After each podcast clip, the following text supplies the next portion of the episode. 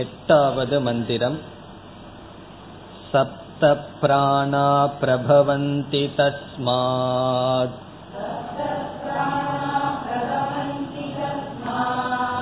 सप्तार्चिष सप्त समित सप्तहोमाः समित सप्तहोमाः सप्त इमे लोका येषु चरन्ति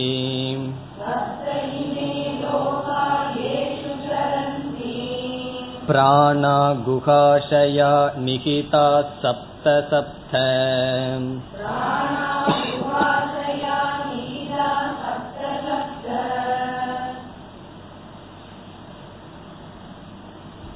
இப்பொழுது நாம் சிருஷ்டி பிரகரணத்தில் இருக்கின்றோம் உபனிஷத் பரபிரம்மத்தை மாயையுடன் அறிமுகப்படுத்தி பிறகு மாயை இல்லாத பிரம்மத்தினுடைய லட்சணத்தையும் கூறி எப்படி சிருஷ்டியானது வருகின்றது என்று உபனிஷத் கூறி வருகின்றது. இதில் நான்கு விதமான படிகளை நாம் பார்த்தோம். முதலில் சூக்மமான பூதங்கள் தோன்றுகின்றன. பிறகு நம்முடைய சூக்ம சரீரங்கள் தோன்றுகின்றன. மூன்றாவதாக ஸ்தூலமான பூதங்கள் தோன்றுகிறது. நான்காவதாக ஸ்தூலமான பிரபஞ்சம் தோன்றுகிறது. இதுதான் இந்த பிரகரணத்தில் இந்த பகுதியினுடைய சாரம். பிறகு உபனிஷத் என்ன செய்தது? விதவிதமான பொருள்கள் தோன்றின அந்த பரம்பொருளிடமிருந்து என்று காட்டுவதற்காக கர்மங்கள் பிரம்மத்திடமிருந்து தோன்றியது. கர்மத்தை செய்யும் சாதனைகளான வேதம் யஜமானன் தக்ஷிணா ஸ்ரத்தா முதலியவைகள் பிரம்மத்திடம் தோன்றியது. பிறகு கர்ம பல ரூபமாக லோகங்கள் பிரம்மத்திடம் தோன்றியது என்றெல்லாம் கூறி வந்தது. கர்ம சாதனைகள் கர்ம பலனான பிரம்மலோகம் சொர்க்கலோகம் அனைத்தும் பிரம்மத்திடம் தோன்றியது என்று கூறப்பட்டது. எட்டாவது மந்திரத்தில் பிராணன் என்ற சொல் இந்திரியம் என்ற பொருளில் விதவிதமான இந்திரியங்களும் அதற்கு உரிய விஷயங்கள் பொருள்கள் இந்திரிய சக்தி இவைகள் அனைத்தும் ஈஸ்வரனிடமிருந்து தோன்றியதாக கூறப்பட்டது. இனி இதே கருத்து தொடர்கின்றது. இப்பொழுது நாம் ஒன்பதாவது மந்திரத்திற்குள் செல்வோம். अतः समुद्रा गिरयश्च सर्वे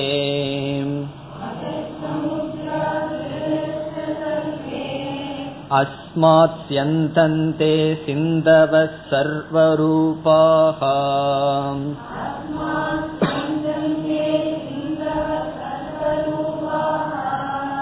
अतश्च सर्वा ओषधयो रसश्च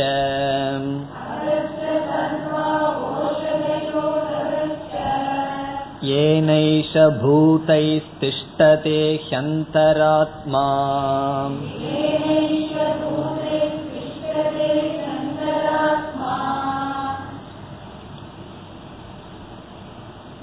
இந்த மந்திரத்திலும் புதிதான கருத்துக்கள் எதுவும் கிடையாது பிரம்மத்திடமிருந்து இந்த உலகத்தில் உள்ள விதவிதமான பொருள்கள் தோன்றின ஆகவே புதிதான கருத்து ஒன்றுமில்லை என்னென்ன தோன்றியது?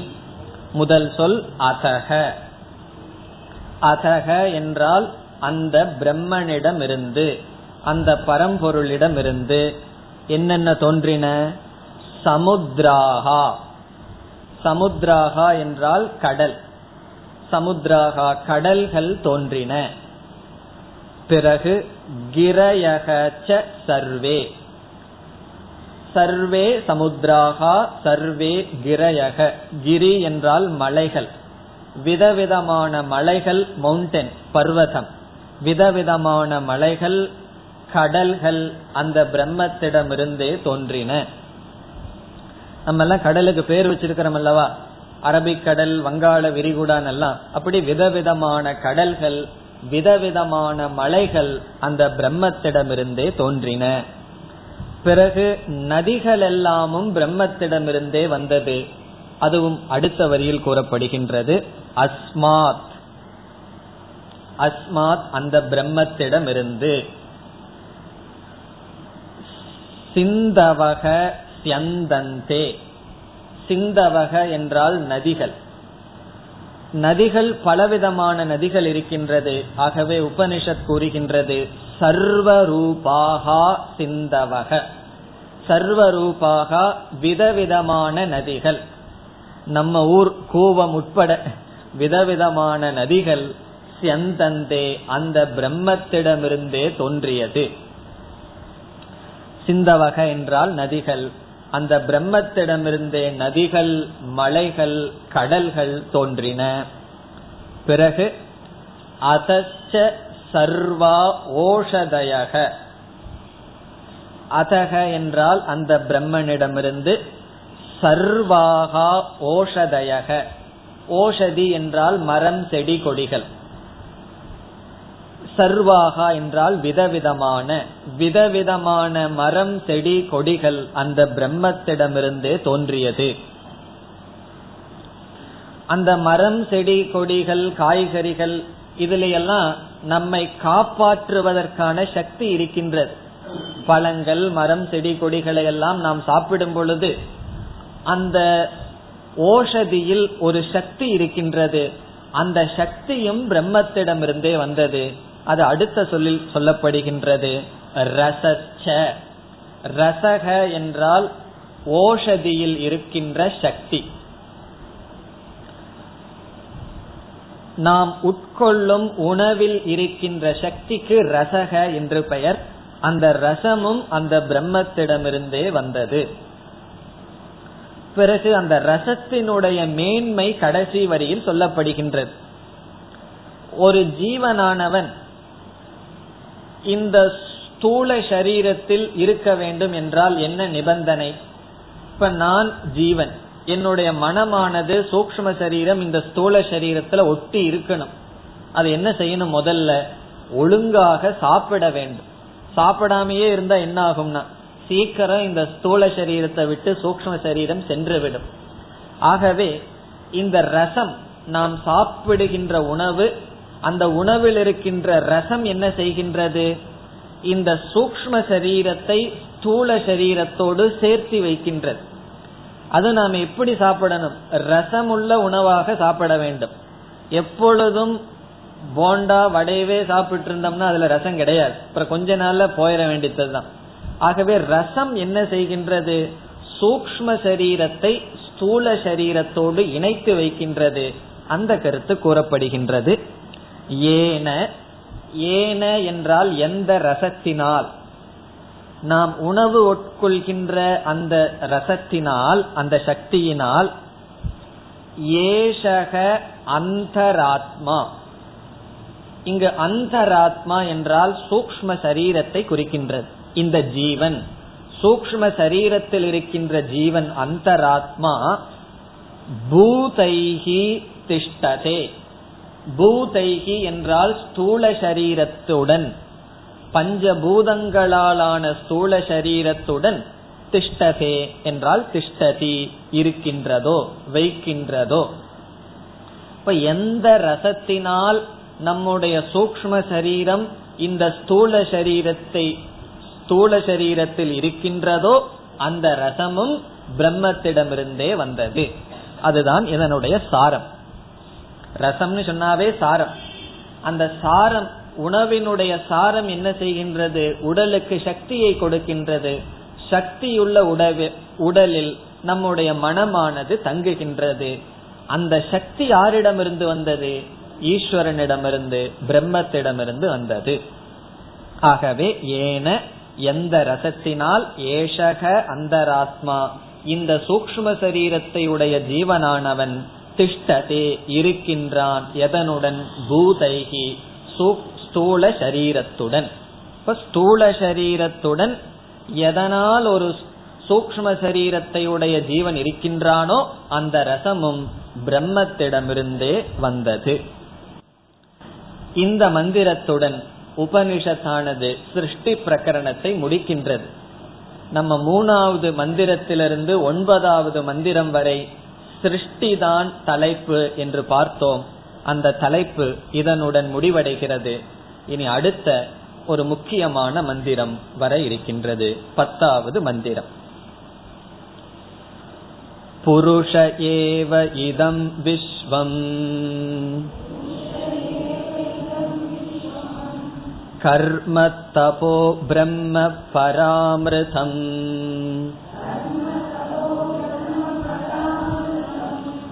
एतत्यो वेद निहितं गुहायाम्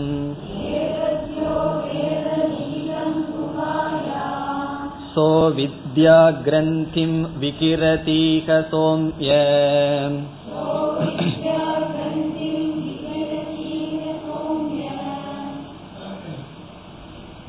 இந்த பத்தாவது மந்திரம் இந்த அத்தியாயத்திலேயே மிக மிக முக்கியமான மந்திரம்.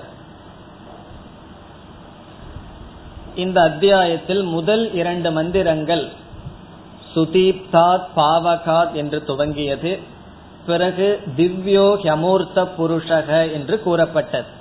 அந்த இரண்டு மந்திரங்களும் முக்கியம். பிறகு இதுவரை நாம் பார்த்த மந்திரங்கள் எல்லாம் அவ்வளவு முக்கியம் அல்ல அதனுடைய சாரம் சிருஷ்டி. இந்த பிரபஞ்சம் வந்தது. என்னென்ன வந்தது என்று சொல்லப்பட்டது. ஆகவே இந்த பகுதியில் நாம் ஞாபகம் வைத்துக் கொள்ள வேண்டிய ஒரே மந்திரம் இந்த பத்தாவது மந்திரம் தான் மிக முக்கியமான கருத்தை உடையது. இங்கு என்னென்ன கருத்து பேசப்படுகின்றது என்றால் மூன்று கருத்துக்கள் பேசப்படுகின்றது. ஒன்று பிரம்மஸ்வரூபம். பிரம்மத்தினுடைய சொரூபம் பேசப்படுகின்றது. அதற்குத்தானே உபனிஷத் இருக்கின்றது. எவைகளெல்லாம் வந்தது? ரசம் வந்ததா? அல்லது சமுத்திரங்கள் வந்ததுங்கிறது உபனிஷத்துக்கு தாத்பரியம் அல்ல. அவைகளை கொண்டு பிரம்மஸ்வரூபம் விளக்கப்பட வேண்டும். அந்த கருத்து இங்கு இருக்கின்றது. இரண்டாவது கருத்து ஜீவ பிரம்ம ஐக்கியம். ஜீவ பிரம்ம ஐக்கியம். பிரம்மஸ்வரூபத்தை கூறியதற்கு பிறகு அந்த பிரம்மஸ்வரூபத்திற்கும் ஜீவனுக்கும் என்ன சம்பந்தம் என்று ஜீவ பிரம்ம ஐக்கியம் சொல்லப்படுகின்றது. மூன்றாவது கருத்து ஞான பலம். இந்த ஞானத்தினால் அடையப்படுகின்ற பிரயோஜனம் ஞான பலம். இந்த மூன்று கருத்தும் இங்கு இருக்கின்றது. பிரம்மஸ்வரூபம் ஜீவ பிரம்ம ஐக்கியம் ஞான பலம். இந்த மூன்று தான் வேதாந்தமே. உபனிஷத்தே இந்த மூன்று சொல்றதுக்கு தான் வருது. இந்த ஒரே மந்திரத்தில் உபனிஷத் எல்லா கருத்தையும் அடக்கி வைக்கின்றது. ஆகவே இந்த மந்திரத்தை நாம் சற்று விரிவாக பார்க்க வேண்டும். இப்ப முதலில் பிரம்மஸ்வரூபம் முதல் வரியில் விளக்கப்படுகின்றது. இப்போ உபனிஷத் எப்படி பிரம்மத்தை விளக்குகின்றது என்று மந்திரத்திற்குள் சென்று பார்ப்போம். என்ன சொல்கின்றது? புருஷக ஏவ இதம் விஸ்வம். புருஷக ஏவ இதம் விஸ்வம். இதம் என்றால் நம்முடைய அனுபவத்திற்கு எது இருக்கின்றதோ பிரத்யக்ஷ கோச்சரம் நம்முடைய அனுபவத்திற்கு இருக்கின்ற விஸ்வம் என்றால் படைப்பு உலகம். இந்த அனைத்து பிரபஞ்சமும் விஸ்வம் என்றால் நம்முடைய அனுபவத்திற்குள் இருக்கின்ற அனைத்தும் அல்லது படைக்கப்பட்டுள்ள அனைத்தும் உபனிஷத் என்ன சொல்கின்றது? புருஷக ஏவ பிரம்மன் தான். பிரம்மஸ்வரூபமாக இருக்கின்றது. அதாவது இந்த விஸ்வம் பிரம்மஸ்வரூபம். அதான் உபனிஷத்தினுடைய வாக்கியம். புருஷக ஏவ இதம் சர்வம்ங்கிறதுக்கு மொழிபெயர்ப்பு என்ன? இந்த விஸ்வம் இந்த உலகம் பரம்பொருளாக இருக்கின்றது. பிறகு இந்த உலகம் எப்படிப்பட்டது என்று அடுத்த இரண்டு சொல் இந்த விஸ்வத்துக்கு அடைமொழி. இந்த விஸ்வம் இந்த உலகம் எப்படிப்பட்ட தன்மையாக இருக்கின்றது? கர்ம தபக. இந்த இரண்டு சொல்லும் விஸ்வம் என்ற சொல்லுக்கு அடைமொழி அஜெக்டிவ் இங்கு கர்ம என்றால் கர்ம பலன். தபக என்றால் உபாசனா பலம். இங்கு எப்படிப்பட்ட விஸ்வம் இது? நாம் இந்த உலகத்தை அனுபவிக்கின்றோம். எப்படிப்பட்ட உலகத்தை நம்மால் அனுபவிக்க முடியும்? நாம் அனுபவிக்கின்ற உலகம் நம்முடைய கர்ம பலன். இதை நம்ம பார்த்திருக்கோம். பரீட்ச லோகான்கிற இடத்துல இந்த லோகானுக்கு கர்ம சித்தான்னு அங்க ஆசிரியர் கூறினார். நம்முடைய வினை பயன்தான் நாம் அனுபவிக்கின்ற உலகம். எப்படிப்பட்ட பெற்றோருக்கு பிறக்க வேண்டும்? எப்படிப்பட்ட சூழ்நிலையில் வாழ்கின்றோம்? எப்படிப்பட்ட மனிதர்களை வாழ்க்கையில் சந்திக்கின்றோம்? இதெல்லாம் எதிர்ச்சையாக வருவதில்லை நாம் சம்பாதித்ததுதான். ஆகவே கர்ம என்றால் இந்த விஸ்வம் நம்முடைய கர்ம பலன். நம்ம வேற ஏதாவது நாட்டுல வேற எங்காவது ஏன் பிறக்கல? ஏன் இங்கு நாம் பிறந்துள்ளோம்? இப்படிப்பட்ட சூழ்நிலையில் பிறந்துள்ளோம்? இது நம்முடைய கர்ம பலன். ஆகவே முன் செய்த நம்முடைய கர்மத்தினுடைய வினைக்கு ஏற்ப நமக்கு உடல் சூழ்நிலைகள் கிடைத்துள்ளது. பிறகு தபக என்றால் உபாசனை மானசீகமான கர்ம. அதுவும் ஒரு விதமான கர்மம். நாம் செய்த தபம் நாம் செய்த செயல் அதனுடைய விளைவாகத்தான் இந்த உலகம் நமக்கு வந்துள்ளது. நம்மை சுற்றி இருக்கிறவங்கள நம்ம குறை சொன்னோம் அப்படின்னா அது யார குறை சொல்றதாவது தெரியுமோ? நம்முடைய கர்ம பலனை குறை சொல்றது. நம்ம அப்படிப்பட்டவங்களை சம்பாரிச்சிருக்கோம். அதே போல மற்றவர்களும் நம்மை சம்பாதித்துள்ளார்கள். ஆகவே இந்த விஸ்வம் எப்படிப்பட்டதாம்? கர்ம பலரூப தபோ பலரூப தபத்தினுடைய பலரூபமான விஸ்வம். அதுல வந்து இங்க முக்கியத்துவம் இல்லை. இந்த கர்ம ரூபம் பல ரூபம்ங்கிறதெல்லாம் நம்ம கர்ம சித்தான்கிறதுல விளக்கமா பார்த்துட்டோம். ஆகவே கர்ம தபக விஸ்வம் கர்ம பலனான நம்முடைய உபாசன பலனாக வருகின்ற இந்த விஸ்வம் உபனிஷத் என்ன சொல்லுது? புருஷக ஏவ அது புருஷன்தான் என்று சொல்கின்றது. பிறகு முதல் வரியில் மீண்டும் ஒரு மூன்று சொற்கள் இருக்கின்றது. பிரம்ம பரா அமிர்தம். அந்த மூன்று சொற்களும் புருஷக என்ற சொல்லுக்கு விளக்கம். எப்படிப்பட்ட புருஷன்? எப்படி கர்ம தபக என்ற சொல் விஸ்வம் என்ற சொல்லை விளக்கியதோ அதே போல் பிரம்ம பரா அமிர்தம் என்பது புருஷனுக்கு லட்சணம். அந்த புருஷன் அந்த பிரம்மத்துக்கு என்ன லட்சணம்? அந்த புருஷன் என்பவன் பிரம்ம பரம்பொருள். பரம் பரா என்றால் மேலானது அமிர்தம் என்றால் அழிவற்றது. ஆகவே முதல் வரிய சேர்த்து சொன்ன என்ன பொருள் கிடைக்கின்றது? பிரம்மமான புருஷன் மேலான புருஷன் அழியாத புருஷன் தான் கர்ம உபாசனா ரூபமான இந்த உலகம். பிரம்ம அந்த புருஷன் யார்? அழியாத மேலான அந்த பிரம்மஸ்வரூபமான புருஷன்தான் இந்த விஸ்வமாக நமக்கு காட்சியளித்துக் கொண்டு இருக்கின்றது. இந்த வரியில பிரம்மத்தினுடைய சொரூபமானது விளக்கப்பட்டதாகின்றது. எனக்கு விளங்கின மாதிரி தெரியலையேன்னு சொன்னான் அதனாலதான் இப்ப விசாரம் பண்ண போறோம். இந்த முதல் வரிய இந்த முதல் வரியில உபனிஷத் என்ன செய்திருக்கு அப்படிங்கறத பார்க்க போறோம். இப்ப வேதாந்தத்துக்கு வந்தா நம்ம யார பிடிக்கணும்? பாம்பை தான் பிடிக்கணும். பாம்பையும் கயிறையும் தான் நம்ம பிடிச்சாகணும். வேற வழி கிடையாது. ஒருவர் வந்து கயிற்ற பார்த்து இது பாம்பு பாம்புன்னு சொல்லிட்டு இருக்க கயிற்ற பார்த்து பாம்புன்னு சொல்லிட்டு இருக்க நம்ம போய் அதை சரியா பார்த்துட்டோம். நம்மளுடைய கண்ணுல அங்க கயிறு தான் இருக்கு. ஆனா அதை பார்த்து கொண்டிருப்பவர்களுடைய புத்தியில என்ன இருக்கு? அங்க கயிறு இல்லை. அங்க வந்து பாம்பு தான் இருக்கு. அப்ப நம்ம வந்து அவரிடம் சென்று அங்க கயிறு இருக்கின்றதுன்னு சொல்றோம். அவர் என்ன செய்கிறாரு? என்ன செய்வார்? நான் பாம்பை பார்த்துட்டு இருக்கேன் நீங்க கயிறு இருக்குன்னு சொல்றீங்க. அப்ப ரெண்டு பொருள் அங்க இருக்கு. அங்க கயிறு இருக்கு பாம்பும் இருக்கின்றது. நான் பார்க்கிற பாம்பை நீங்க பார்க்கவில்லை. நீங்க பார்க்கிற கயிறை நான் பார்க்கவில்லைன்னு சொல்லி அங்க ரெண்ட புரிஞ்சுக்குவார். ஆகவே என்னுடைய கண்ணுல வந்து அங்க பாம்பு தெரியலினாலும் கூட அங்க இருக்கிற ஒரே ஒரு பொருள் தான் இருக்குதுங்கிறத காட்டுறதுக்கு என்ன செய்யணும்? தவறாக பார்த்து கொண்டிருப்பவர்களுடைய பார்வையை நம்ம எடுத்துக்கணும் முதல்ல. அந்த பாம்பை முதல்ல நம்ம வாங்கிக்கணும். அந்த பாம்பு தான் கயிறு என்று நாம் உபதேசம் செய்தாக வேண்டும். இப்படி செய்யறதுனால என்ன பிரயோஜனம்னா எதை அவர் பாம்பாக பார்த்து கொண்டிருக்கின்றாரோ அதையே கயிறாக பார்ப்பார். ஆகவே அவருடைய புத்தியை நிராகரணம் செய்து உண்மையை உபதேசம் செய்ய வேண்டும். இங்க உபனிஷத் என்ன செய்கின்றது? இந்த ஜெகத்துல அல்லது இந்த உலகத்தில் பிரம்மன் இருக்குன்னு சொன்னா நம்ம என்ன புரிஞ்சுக்குவோம்? நான் உலகத்தை பார்த்துட்டு இருக்கேன் இந்த உலகம் இருக்கு. ஏன்னா நான் அனுபவிச்சுட்டு இருக்கேன். சாஸ்திரம் வந்து இனி ஒரு பொருள் இருக்கிறதாக சொல்லியிருக்கு. அப்ப இந்த உலகத்துல என்ன இருக்கு? உலகமும் இருக்கு பிரம்மமும் இருக்கு. எப்படி நம்ம புரிஞ்சுக்குவோம்?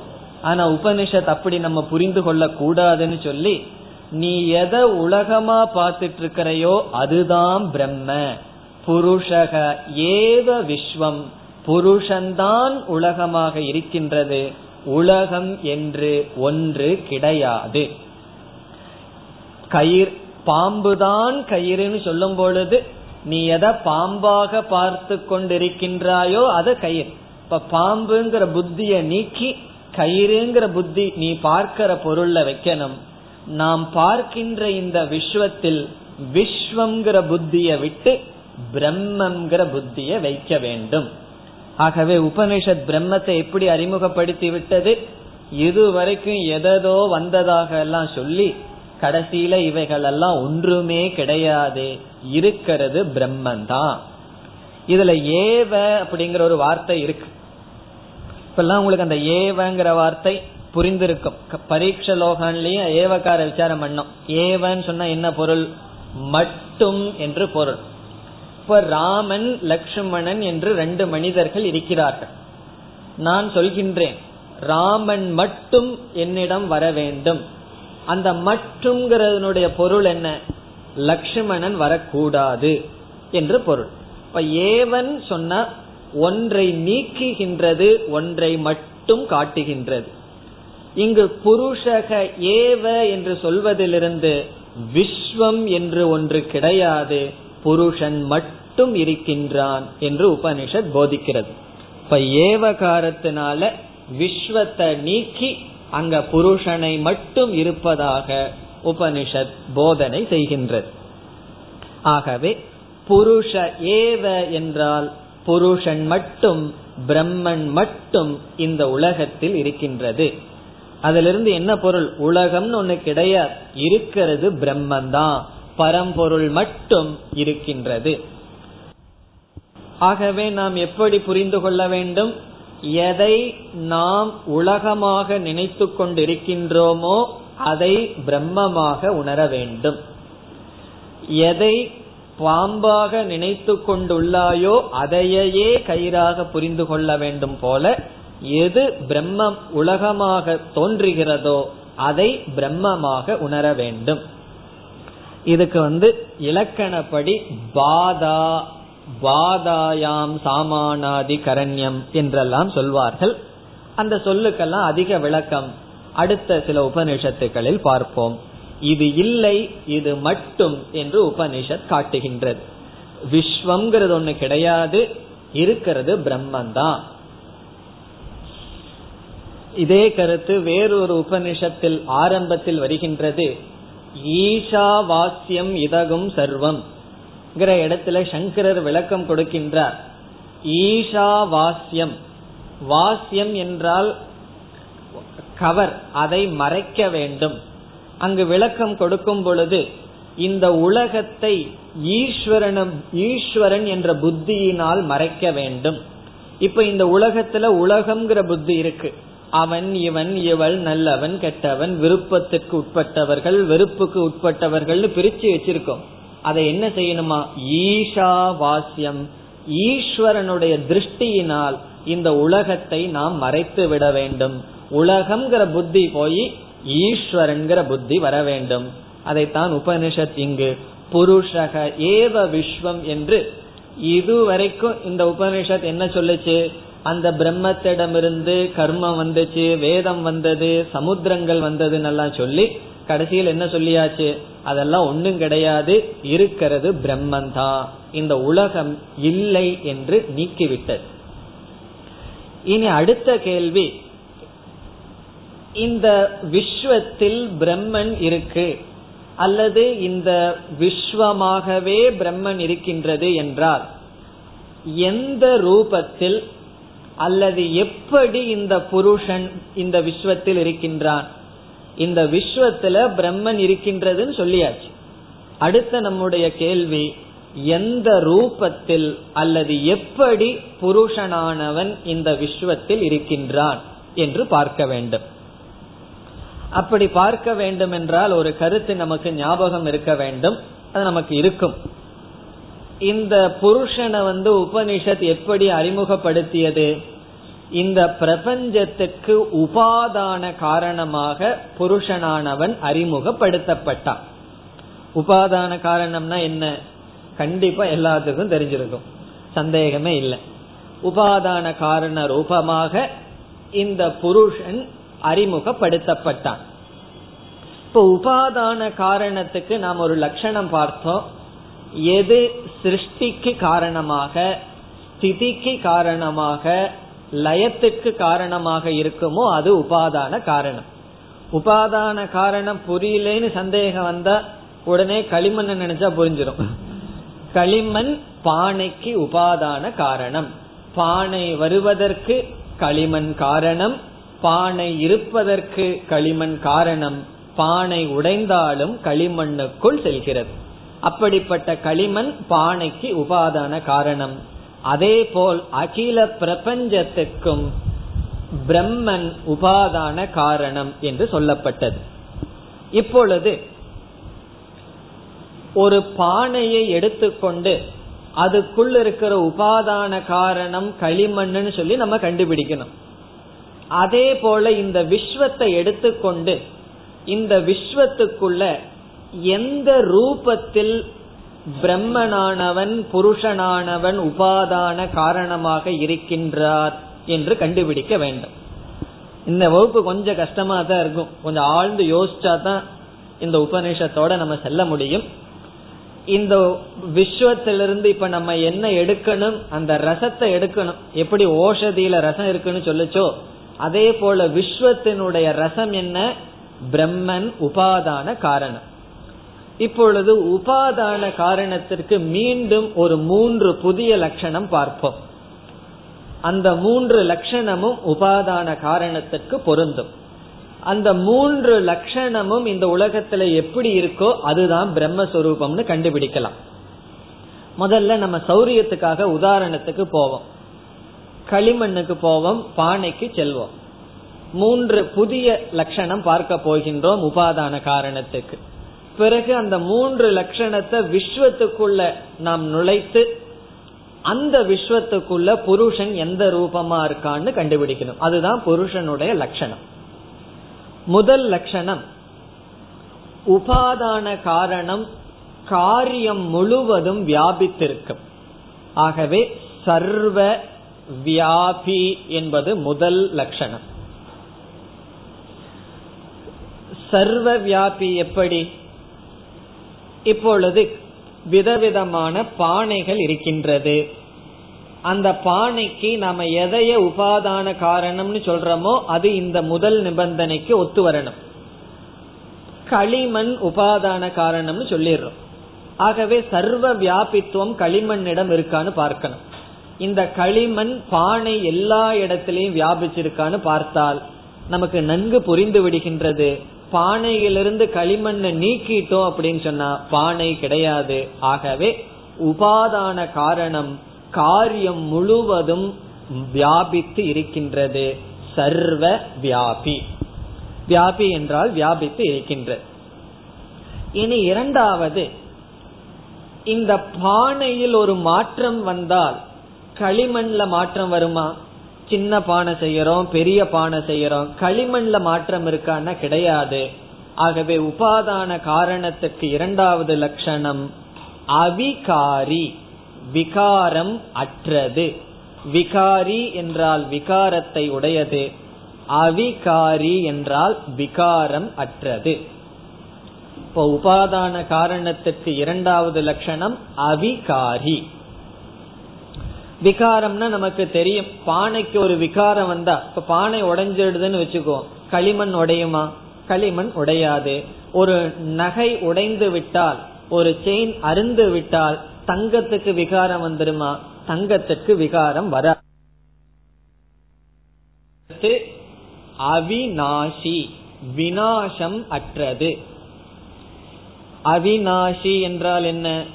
ஒரு கோயில் கூட இருக்கு. அவிநாசின்னு சொல்லி. அவிநாசி லிங்கம்னு சொல்லி. அதனுடைய பொருள் என்ன? வினாசம் அற்றவர். நாசம் என்றால் அழிவு அவிநாசி என்றால் வினாசம் அற்றது.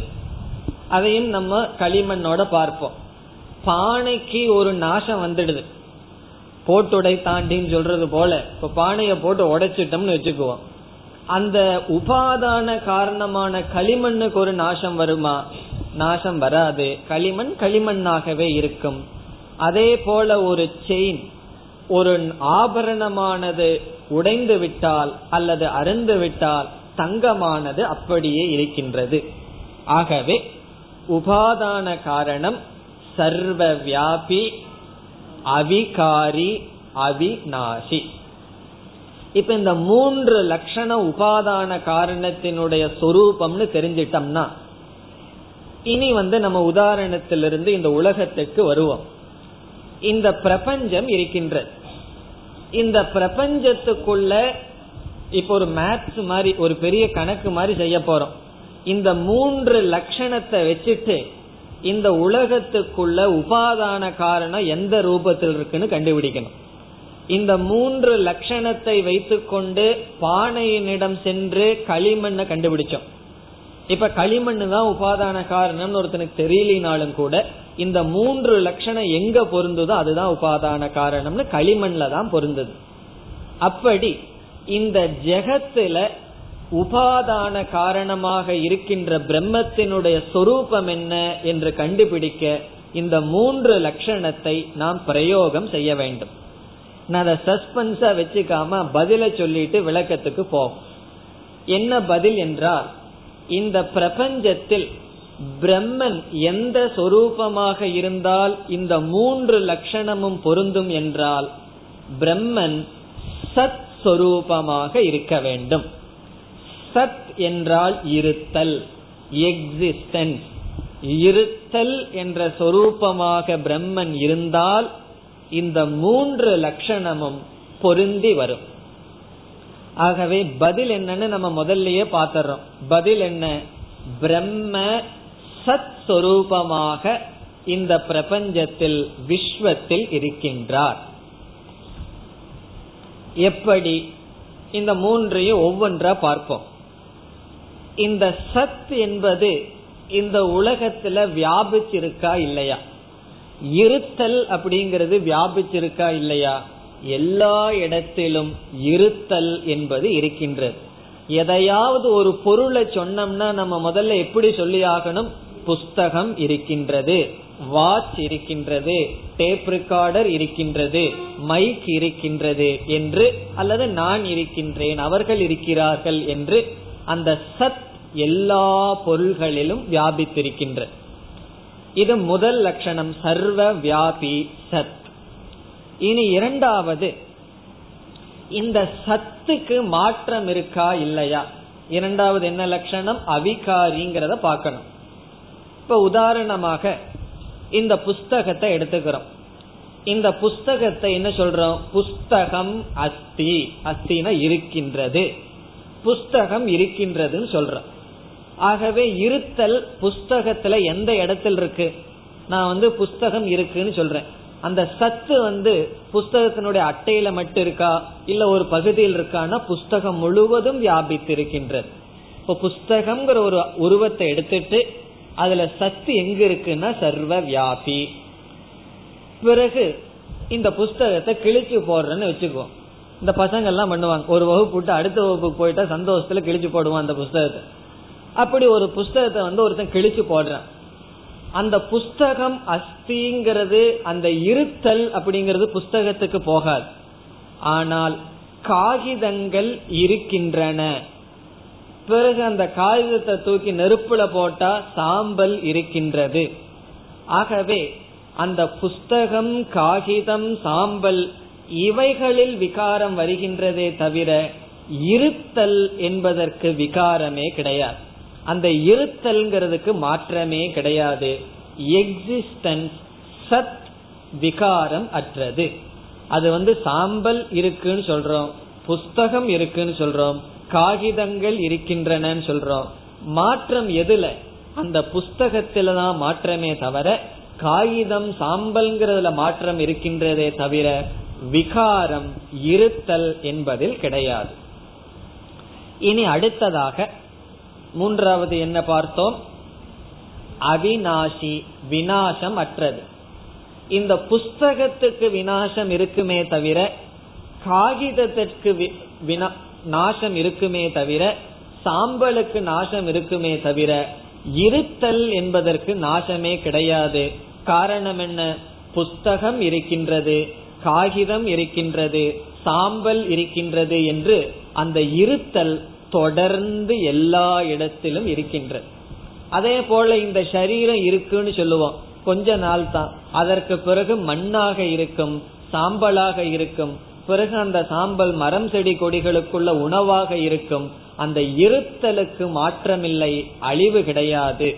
ஆகவே இந்த பிரபஞ்சத்துல இந்த மூன்று நிபந்தனையையும் பூர்த்தி செய்வது ஒரே ஒரு பொருள். அது எக்ஸிஸ்டன்ஸ் சத் அல்லது இருத்தல். ஆகவே இந்த பிரம்மனானவன் பிரம்ம தத்துவமானது இந்த உலகத்துல எப்படி இருக்கு என்றால் இருத்தல் சுரூபமாக இருக்கின்றது. இப்ப என்ன முடிவுக்கு நம்ம வர்றோம்? இந்த அகில விஸ்வத்தையும் நம்ம என்ன சொல்லிடுறோம்? சத் பிரம்ம. இப்ப எதெல்லாம் ஒரு பொருளை இருக்குன்னு சொல்றோமோ அந்த இருத்தல் பிரம்மத்தை சார்ந்தது. ஆகவே உபனிஷத் என்ன கருத்தை நமக்கு கொடுத்துள்ளது? இந்த பிரபஞ்சத்தில் இருத்தல் என்ற சொரூபமாக பிரம்மன் இருக்கின்றார். அல்லது சத் ரூபமாக இந்த பிரபஞ்சத்தில் பிரம்மன் இருந்து கொண்டு இருக்கின்றார். இது வந்து முதல் படிக்கு வந்திருக்கும். இதுதான் பிரம்மத்தினுடைய சொரூபம். நம்ம வந்து மூன்று கருத்து இந்த உபனி இந்த மந்திரத்துல சொல்லுதுன்னு பார்த்தோம். அதுல முதல் சொரூபம் என்ன? பிரம்மஸ்வரூபம் அந்த பிரம்மஸ்வரூபத்தை இதோட முடிச்சிருக்கோம். இதுல இதோட முடியல. இதுக்கு அடுத்த கருத்து வந்தா தான் உபனிஷத்தினுடைய உபதேசம் முடிவடைகிறது. இப்ப பிரம்மஸ்வரூபத்தை என்னன்னு செய்தாச்சு? சத் சுரூபம்னு நிரூபணம் செய்து விட்டது எப்படி? பிரம்மண உபாதான காரணம்னு சொல்லி உபாதான காரணத்துக்கு இந்த மூன்று லட்சணம். இந்த மூன்று லட்சணம் பொருந்துவது சத்துங்கிற தன்மையில் ஆகவே இந்த பிரம்மன் சத் சுரூபமாக இந்த பிரபஞ்சத்தில் இருக்கின்றது. நம்ம எந்த பொருளை பார்த்து இருக்குன்னு சொல்றோமோ அந்த இருத்தல் பிரம்மத்தை சார்ந்தது. இனி இரண்டாவது வரிக்கு வர வேண்டும். இரண்டாவது கருத்துக்கு வர வேண்டும். முதல் சொரூபம் இதோட முடிஞ்சது. பிரம்மஸ்வரூபம் சத் சுரூபம் இது கணக்கு மாதிரி அத சத் சுரூபம்னு போட்டு விடைய அங்க வச்சுக்குவோம். இனி ஒரு விஷயத்த கண்டுபிடிக்கணும். கண்டுபிடிச்சு அதை சேர்த்த வேண்டி இருக்கின்றது. இனி இரண்டாவது கருத்துக்கு வர வேண்டும். இரண்டாவது கருத்து இரண்டாவது வரியில் சொல்லப்படுகின்றது. அதாவது இரண்டாவது கருத்து என்ன பார்த்தோம்? அந்த சத் பிரம்ம எப்படி இருக்கின்றது? அந்த சத் பிரம்மனும் ஜீவனும் ஐக்கியம் என்று கூற வருகின்றது உபனிஷத். ஆகவே இப்பொழுது இரண்டாவது விசாரத்திற்கு செல்வோம். இந்த உபனிஷத்தினுடைய வாக்கியத்துக்கு முன்னாடி நம்ம கொஞ்சம் விசாரம் செய்ய வேண்டும். இப்போ உபனிஷத் வந்து சத் சுரூபமாக பிரம்மன் இருக்கின்றது என்று காட்டிவிட்டது. அந்த சத்தை நான் எப்படி தெரிந்து கொள்வது? அந்த சத் பிரம்மத்தை நாம் புரிந்து கொள்ள வேண்டும். நம்ம எதுக்கு உபனிஷத் படிக்கிறோம்? பிரம்மத்தை தெரிஞ்சுக்கிறது பிரம்மனுடைய சொரூபம் என்ன? சத் சொரூபம். ஆகவே சத் சுரூபமான பிரம்மத்தை நான் தெரிந்து கொள்ள வேண்டும். எப்படி பிரம்மத்தை தெரிந்து கொள்வது?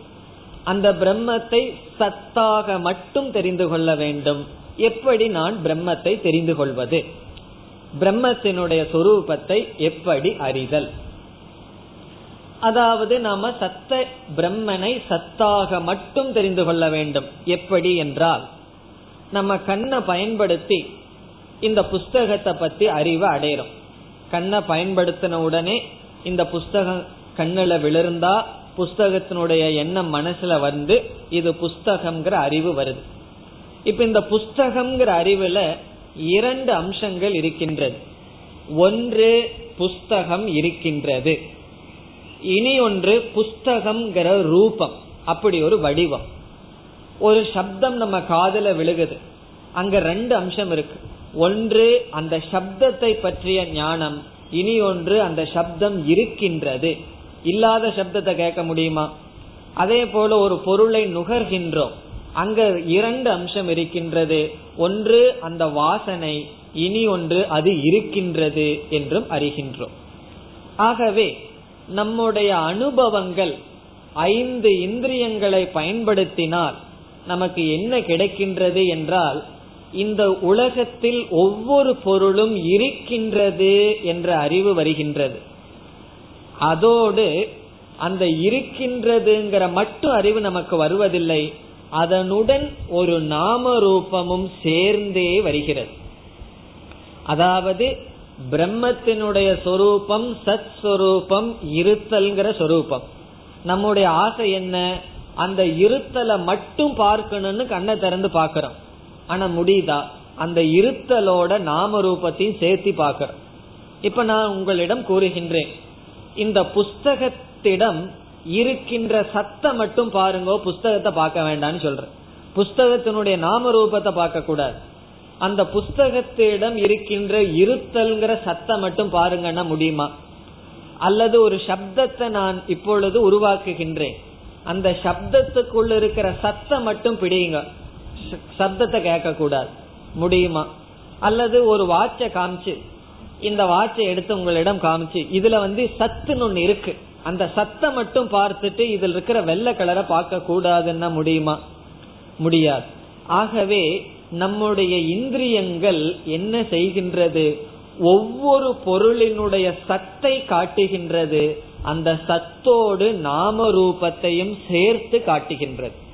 இந்த உலகத்தை பார்க்கும் பொழுது நம்ம ஒவ்வொரு பொருளினுடைய சத்தையும் அனுபவிக்கின்றோம். சத்தோடு நாம ரூபத்தை அனுபவிக்கின்றோம். இப்ப என்ன ஆகுது? சம்சாரத்துக்கு என்ன காரணம்னா சத்த மறந்துட்டு நாம ரூபத்துல கவனம் போயாச்சு. அதனாலதான் நம்ம வந்து விதவிதமான துவைரத்தை அனுபவிச்சுட்டு இருக்கோம் ஆகவே இப்ப நம்ம என்ன செய்யணும்னா சத்த மட்டும் நாம் புரிந்து கொள்ள வேண்டும். நாம ரூபத்தை விட்டுறணும் நாம ரூபம் இல்லாத சத்த நம்ம பார்க்கணும். அது முடியுமா? அப்படிங்கறத நம்முடைய கேள்வி. அது நம்மால முடியாது. காரணம் என்னவென்றால் நம்முடைய இந்திரியங்கள் எல்லாம் நாம ரூபத்துடன் கூடிய சத்தை தான் நமக்கு காட்டுமே தவிர நாம ரூபத்தை நீக்கி வெறும் சத்தம் மட்டும் நம்முடைய இந்திரியங்கள் காட்டாது. ஆகவே இந்திரியங்கள் நாம ரூபத்துடன் குணங்களுடன் கூடிய சத்தை தான் நமக்கு காட்டும். இந்திரியங்கள் வெறும் சத்தை மட்டும் காட்டார் இப்ப நம்ம என்ன விசாரம் பண்ணி வச்சிருக்கோம்? இந்த பிரம்மன் வந்து நாம ரூபத்திற்கு அப்பாற்பட்ட சத்துன்னு பார்த்து வச்சிருக்கோம். இந்த நாம ரூபம் சர்வ வியாபி அவிகாரி அவினாசியான கிடையாது. ஏன்னா நாம ரூபம் வினாசத்திற்கு உட்பட்டது விகாரத்திற்கு உட்பட்டது சர்வ வியாபி அல்ல. ஆகவே பிரம்மத்தை மட்டும் நான் தெரிஞ்சுக்கணும்னா என்ன செய்யணும்? நாம ரூபத்தை விட்ட சத் நான் புரிந்து கொண்டால் அதை நான் எப்ப பாக்கிறனோ அப்பதான் பிரம்மத்தை பார்க்கின்றோம். அது வரைக்கும் நாம ரூபத்தோடு பார்த்துட்டு இருக்கோம் இந்த சத்தை விட நாம ரூபம் தான் ரொம்ப அட்ராக்டிவ் அது என்ன பண்ணுது? நம்முடைய கவனம் நாம ரூபத்தில் சென்று விடுகின்றது. சத்தை நாம் விட்டு விட்டோம். அந்த சத்தை விட்டதுனாலதான் நம்ம சக்கையா புழிஞ்சிட்டு இருக்கோம் கஷ்டப்பட்டுட்டு இருக்கோம் இந்த சத்து போயாச்சு நாம ரூபத்தை மட்டும் நம்ம பார்த்துட்டு இருக்கோம் சத்துல கவனம் இல்லை. இப்ப நம்ம என்ன செய்யணும்னா நாம ரூபத்தை நீக்கி அந்த சத்தை மட்டும் பார்க்கணும்னு சொன்னா சாஸ்திரம் என்ன சொல்லுது? அந்த அனுபவம் என்னைக்குமே நடக்க சத்தம் மட்டும் பார்க்கறதுங்கிறது நடக்காது. காரணம் நம்முடைய ஒவ்வொரு அனுபவங்களும் நாம ரூபத்துடன் கூடிய சத்தை தான் காட்டும். பிறகு அந்த சத்தை நான் எப்படி தெரிந்து கொள்வது? இந்திரியத்தை பயன்படுத்தினா நாம ரூபத்துடன் கூடிய சத்து தெரியுது. சரி இந்திரியத்தையே பயன்படுத்தாம இருக்கிறனே. இப்ப கண்ணு காத பயன்படுத்தினா நாம ரூபத்துடன் இருக்கிற சத்து தெரியுதுன்னு சொல்லி நம்ம நான் எந்த இந்திரியத்தையும் பயன்படுத்தலைன்னா என்ன ஆகும் சத்துமே தெரியாது. இருக்கிற சத்தும் தெரியாம போயிடும் தூக்கத்துல. ஆகவே இந்திரியத்தை பயன்படுத்தினா பிரம்மத்தை மட்டும் நம்ம தெரிஞ்சுக்க முடியாது. நாம ரூபத்தோடு இருக்கு. நாம ரூபத்தோட இந்திரியம் நமக்கு அறிவை கொடுக்குது. இந்திரியத்தை பயன்படுத்தலைன்னு சொன்னா ஒரு அறிவும் கிடையாது. இப்ப என்னதான் செய்யறது? ஆகவே இந்திரியங்களை பயன்படுத்துவதனாலும் இந்திரியங்களை பயன்படுத்தாத காரணத்தினாலும் பிரம்மத்தை தெரிந்து கொள்ள முடியாது. இப்ப உபனிஷத் அந்த பிரம்மத்தை எப்படி தெரிஞ்சுக்கணும்னு சொன்னா நம்மிடம் ஒரு கேள்விய கேக்குது. அதாவது இந்த பிரபஞ்சத்துல ஒரு பொருள் எந்த இந்திரியத்தையும் பயன்படுத்தாம ஒரு பொருள் அறியப்படுகின்றதா உன்னால்? அதாவது எந்த பொருளை அறிய வேண்டும் என்றாலும் கண்ணையோ காதையோ பயன்படுத்தணும். நம்ம ஏதாவது ஒரு பொருளை அறியறோமா? கண்ணு காது மூக்கு வாய் இதை எதையுமே பயன்படுத்தாம எந்த துணையும் இல்லாமல் நம்மால் ஒரு பொருள் அறியப்படுகின்றதா? அது இருப்பதாக அறியப்படுகின்றதா என்றால் உபனிஷத் கூறுகின்றது. அந்த பொருள்தான் சித் சொரூபமான ஆத்மா. இப்ப நம்முடைய ஆத்மா எந்த இந்திரியத்தின் துணை இல்லாமல் அறிவு சொரூபமாக இருக்கின்றது. ஆகவே உபனிஷத் என்ன செய்கின்றது? இந்த சத் சொரூபமான பிரம்ம சித் சொரூபமான ஆத்மா. சித் என்றால் ஞானம். அறிவு சொரூபமான ஆத்மா.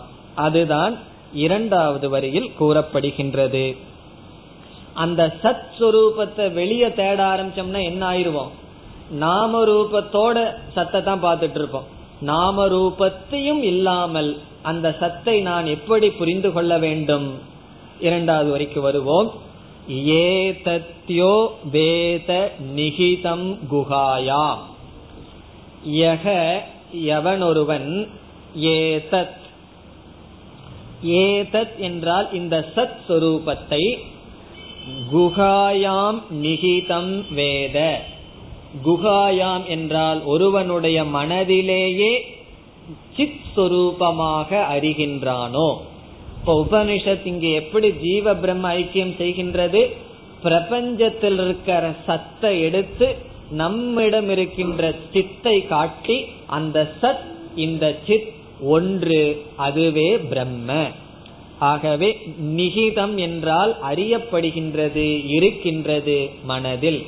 எவனொருவன் வெளியே இருக்கின்ற பிரம்மத்தை சத் சுரூபமாக அறிந்து அந்த சத்தை தன்னுடைய புத்திக்குள் சித் சுரூபமாக அறிகின்றானோ? அந்த வாக்கியம் எதை காட்டுகின்றது?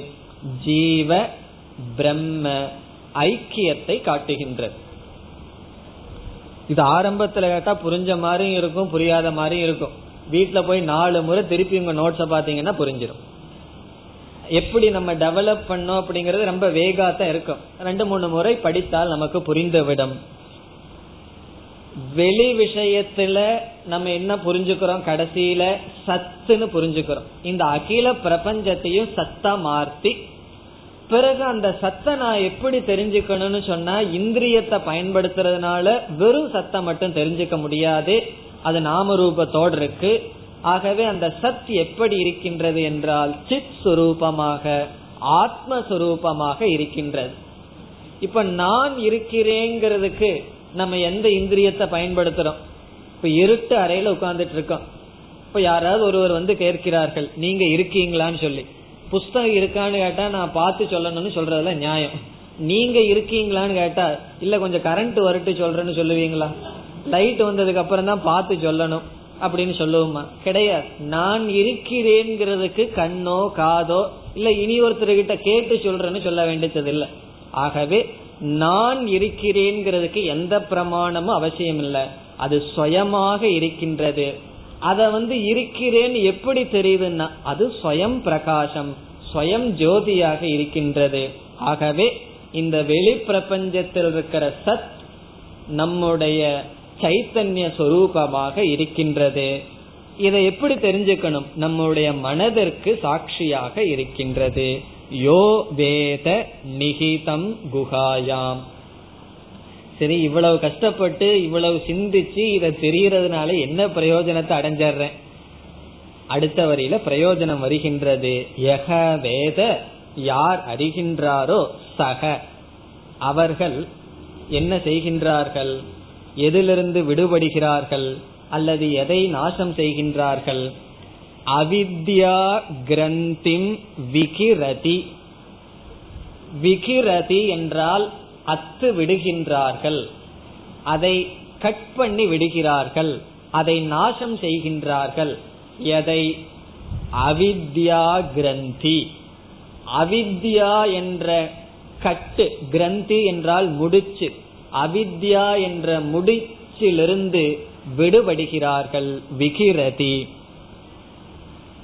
எப்பொழுது இறந்ததற்கு பிறகான இக இப்பொழுதே ந மிருதகசன் உயிரோடு இருக்கும் பொழுதே. இக என்றால் உயிரோடு இருக்கும் பொழுதே. இது வந்து பிரயோஜனம். ஞான பலம் சொல்லப்படுகின்றது. கிரந்தி என்றால் முடிச்சு. அவித்யா கிரந்தி என்றால் அவித்யா என்றால் அறியாமை. அறியாமை என்ற முடிச்சு அல்லது அவித்யா என்றால் சம்சாரம்.